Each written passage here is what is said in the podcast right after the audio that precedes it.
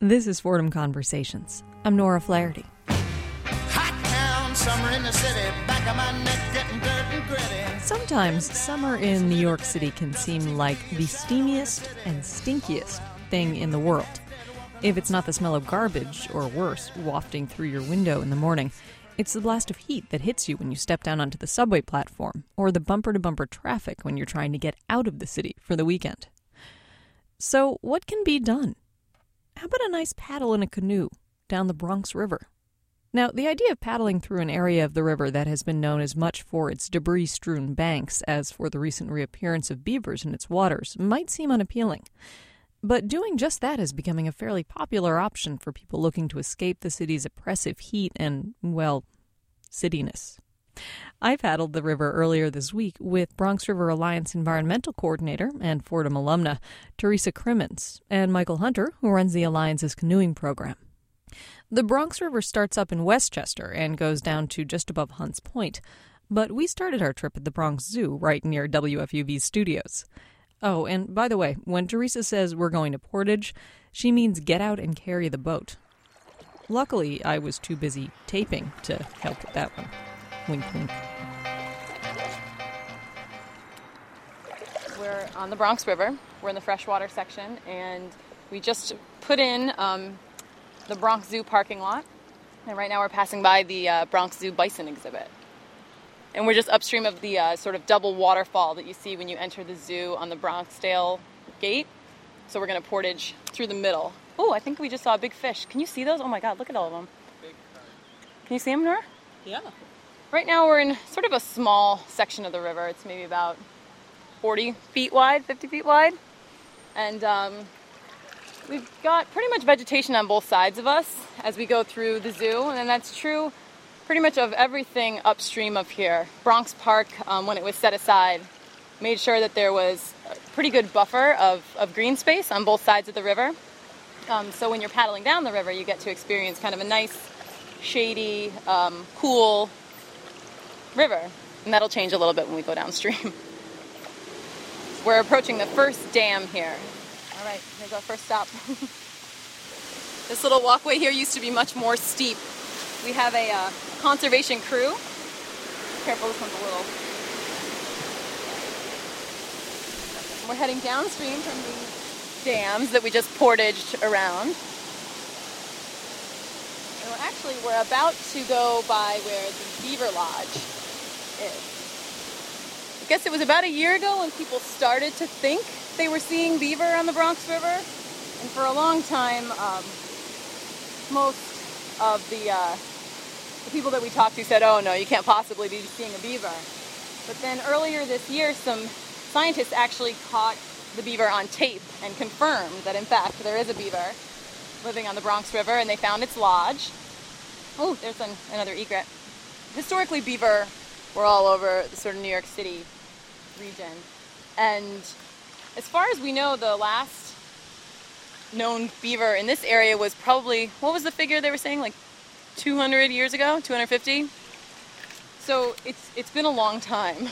And conceptually for people, I think, to know that there really are things living and thriving on the Bronx River is, is important because it, we've been making a lot of progress terms of ecological restoration and trying to improve the habitat on the Bronx River.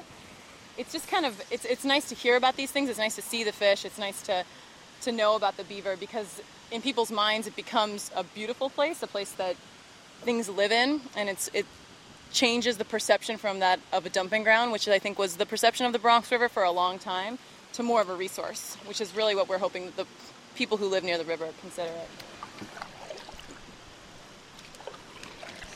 So, Michael, the, the lodge we think is right there, right? With a- It basically looks like a pile of branches. And all through this section of the river and upstream in the botanical garden, uh, we've been seeing evidence of the beaver sort of gnawing at branches, so freshly gnawed branches that, you know, he's using to make his lodge.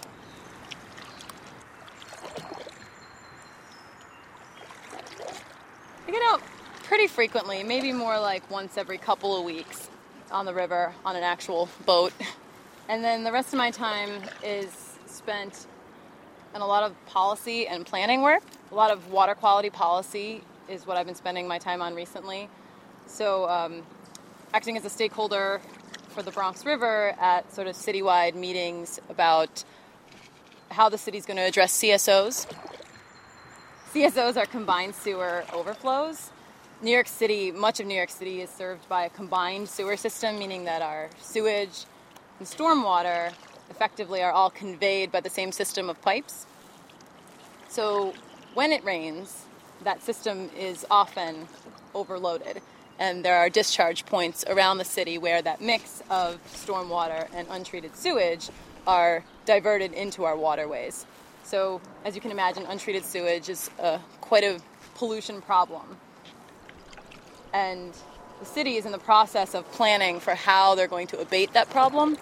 The way that we hope they do it is through the use of green infrastructure. So, things like green roofs, um, street trees, green streets, and really trying to divert a lot of that stormwater to green spaces before it enters the system and causes a problem. We got quite a tall looking egret walking around over there. And um, we're entering the impoundment that's above the 182nd Street Dam of the zoo. So when there's a dam in the river, upstream of the dam, the water tends to sort of widen out and sediment deposits because the water is slowing down, so the sediment drops out of the water. You'll be able to tell here it's kind of shallow and it looks a bit wider than the rest of what we've seen so far. So, this is kind of relatively quiet section of the river because we have so much of the zoo on both sides of us. You notice, though, it's a little less quiet on our right side or uh, our left side because the Bronx River Parkway is not too far away over there. And you can see in through the trees there that kind of metal thing. It's the Bronx Zoo monorail. And if we're lucky, we'll get to see the monorail actually driving over us in a few minutes. Most people, when I say Bronx River to them, they think first of the Parkway. And the Parkway, you know, its, its history is very tied to the river's history, as you might imagine. When the Parkway was built, it was the first in the nation. And it was, so it was the first roadway that was built, you know, with this notion of having parkland alongside of it.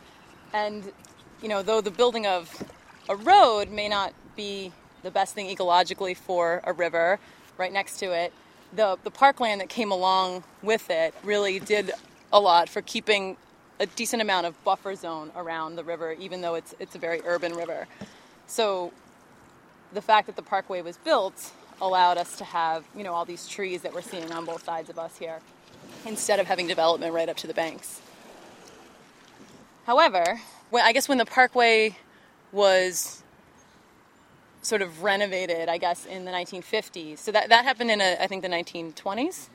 And then when the in the 1950s, the parkway within the Bronx is kind of the more highway-ish road that we know today. It's bigger, wider, more lanes. So when that was built, large portions of the river were straightened. So rivers are naturally sort of sinuous. They turn and, and curve. But a lot of the Bronx River through the Bronx is actually pretty straight, and that's as a result of the parkway being built right next to it. People want straight roads, so they straighten the river to kind of run parallel to it. The Bronx River Valley Sewer Commission, which I think was 1898, it was a, a report that was done about the Bronx River. I believe labeled it as an open sewer. And that's because historically, many municipalities did use their rivers as basically open sewers. If you dump your waste into a river, the river takes it away for you. Um, that coupled with, I think, just the the large amount of development, the fact that we know that the Bronx is very developed, people tend to think of the river as not so nice a place if they're thinking about it in those terms. Um, but I think that more and more people who actually see the river um, know that it is it's it's quite lovely. It's beautiful and it's got lots of life um, both in it and around it. So I think that that perception is changing a lot. There's the monorail.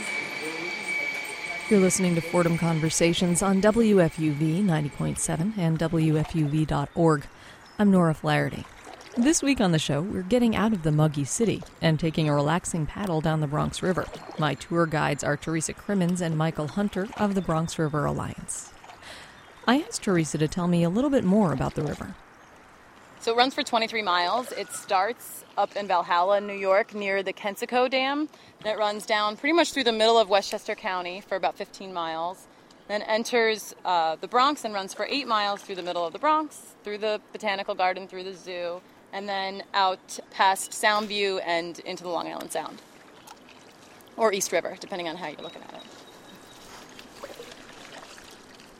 Uh, oh, you see that turtle? Oh my god. Can you see him, Nora? Yeah. His head just popped up. There are some huge snapping turtles in this part of the river. Oh, I think we scared him.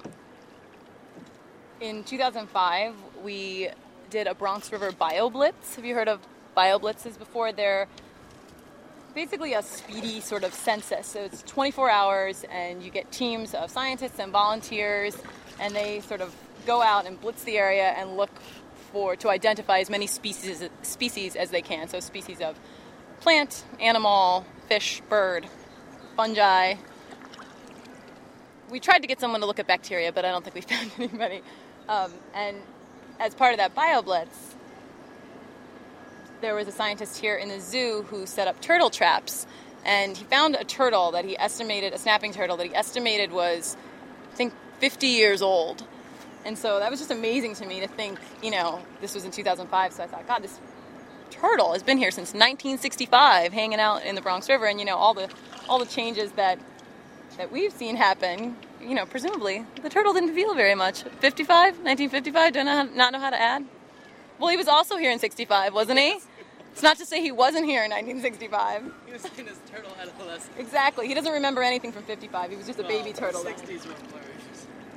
Up ahead, Nora, you're seeing some cormorants. They're like an oily black fishing bird, and they're you see them commonly down here in this like the southern part of the freshwater section and all throughout the saltwater section, and they have kind of an eerie look to them, and they are often fanning their wings, and they run right about eye level to a canoe.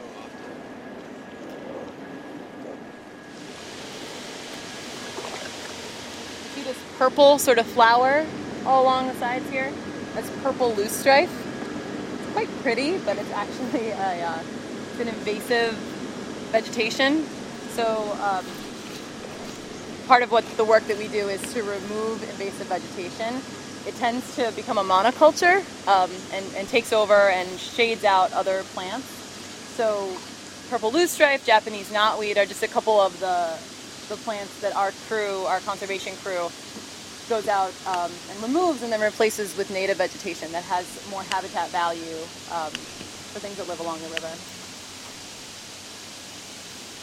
This is our second portage.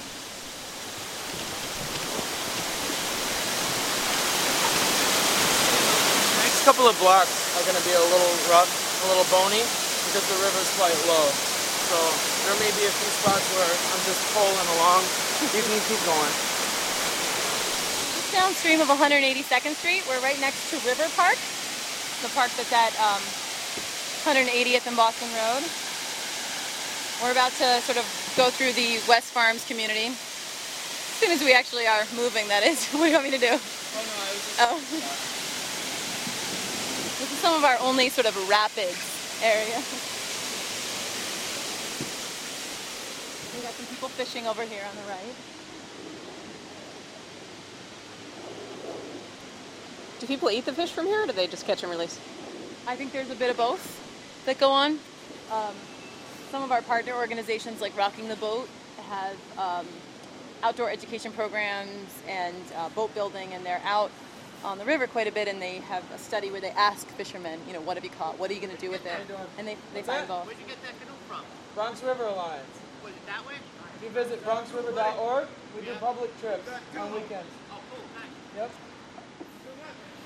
So you notice that the uh, area around you makes a big transition right about here. It goes from an area that was all it's all contiguous parkland into a, an area that's broken up, more mm, residential parkland and what happens when train trestles and bridges come through. Just changing changing your scenery. Well, we just went under the bridge, and now the first entirely concrete wall on the left there has changed, has made the difference of the bank from dirt and trees to concrete. And we're also seeing quite a bit more trash in this area litter, plastic bags. And um, what comes with sort of the development right up against the river, unfortunately, sometimes is more litter, um, more sort of debris that people don't want for whatever reason and kind of send down over the banks of the river. So there, and there was like graffiti on the underside of that underpass. And Yes. Natural areas in general in the city, um, you know, rivers being one of them, and places under bridges tend to be hidden, and so therefore tend to be places where where people go if they don't want to be seen.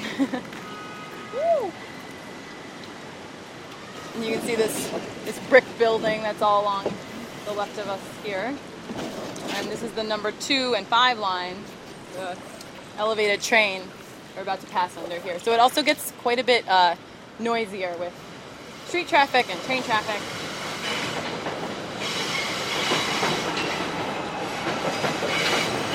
You see the flowers and the and the gourds and things. Um, there are some groups of people that that see the river as sort of a a spiritual place. So that's why in this section you'll see gourds and and other sort of vegetables and things like that. Offerings of uh, medals and baskets of fruit. Pretty much the lowest bridge that we go under, so it can feel kind of spooky. how high is it? Five, six feet over our heads. To our right is Drew Gardens. It's a community garden. They run education programs. Jennifer Plewka is the, the gardener here, and she does water quality monitoring with her students, and um, they do composting and planting and other things. And there's Bob. Hi, Bob. How you doing? I, hey, Jennifer. Good, how are you? Those kids are saying watch out for the eels. There are American eels in the river as well. So just to our left here, can you see those sort of two big things that look like tunnels kind of up ahead and to the left? Mm-hmm. Though that's a CSO. That's a, a combined sewer outfall that discharges sewage and untreated stormwater. You'll notice, and you can't see the sign here, but the DEP signs, they're green signs. I think we'll be able to see one downstream. They say if discharging during dry weather, call 311 because it's not supposed to be happening. Um, so these guys really keep an eye on this area, and if something looks like maybe it is discharging during dry weather, they call us right away, and we try to let people at DEP know um, that something might be wrong. So I don't know yet. It's always hard to tell. Unless you see toilet paper, and then you pretty much know that it's discharging.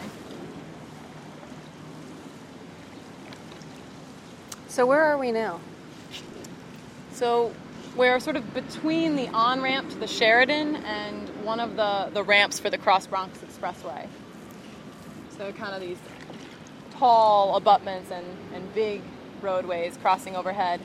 And on the sides, you'll see the, these big pieces of, of rock, sort of. Um, those are the hardened shorelines, or I guess I don't know if you'd exactly call these riprap, but they're sort of big hardened pieces that were put there in order to keep the banks where they are. So this is the other outfall that I was talking about um, with the DEP sign.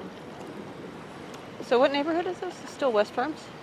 I guess it's still West Farms. We've got the the bus depot um, on the other side of us. There's like a little strip of parkland along here to the left, um, and then the bus depot. And then on the right, also a little strip of parkland and the Sheridan Expressway. So on the other side of the bus depot, we've sort of venturing almost into the kind of the Bronx River neighborhood. And on the right side, I guess it's still the West Farms. So this area is known as Starlight.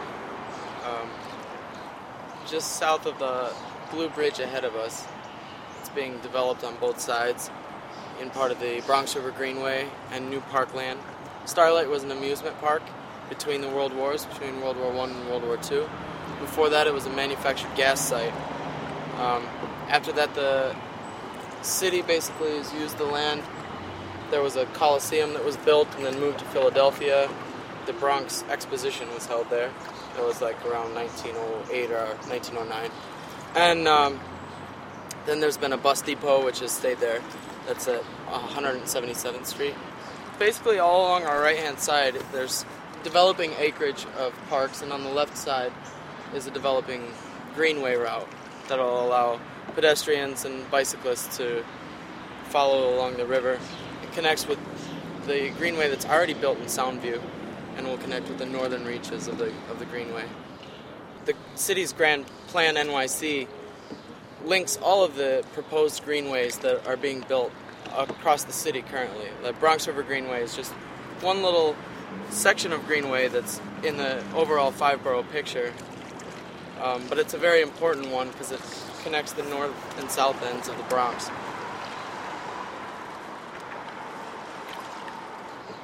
So you see this big pile of sort of gravelly looking stuff. There's this one, and then there's another pile. I heard the uh, contractors the other day referring to it as Mount Starlight. Um, Michael mentioned that the that Starlight Park is a former site of a manufactured gas plant.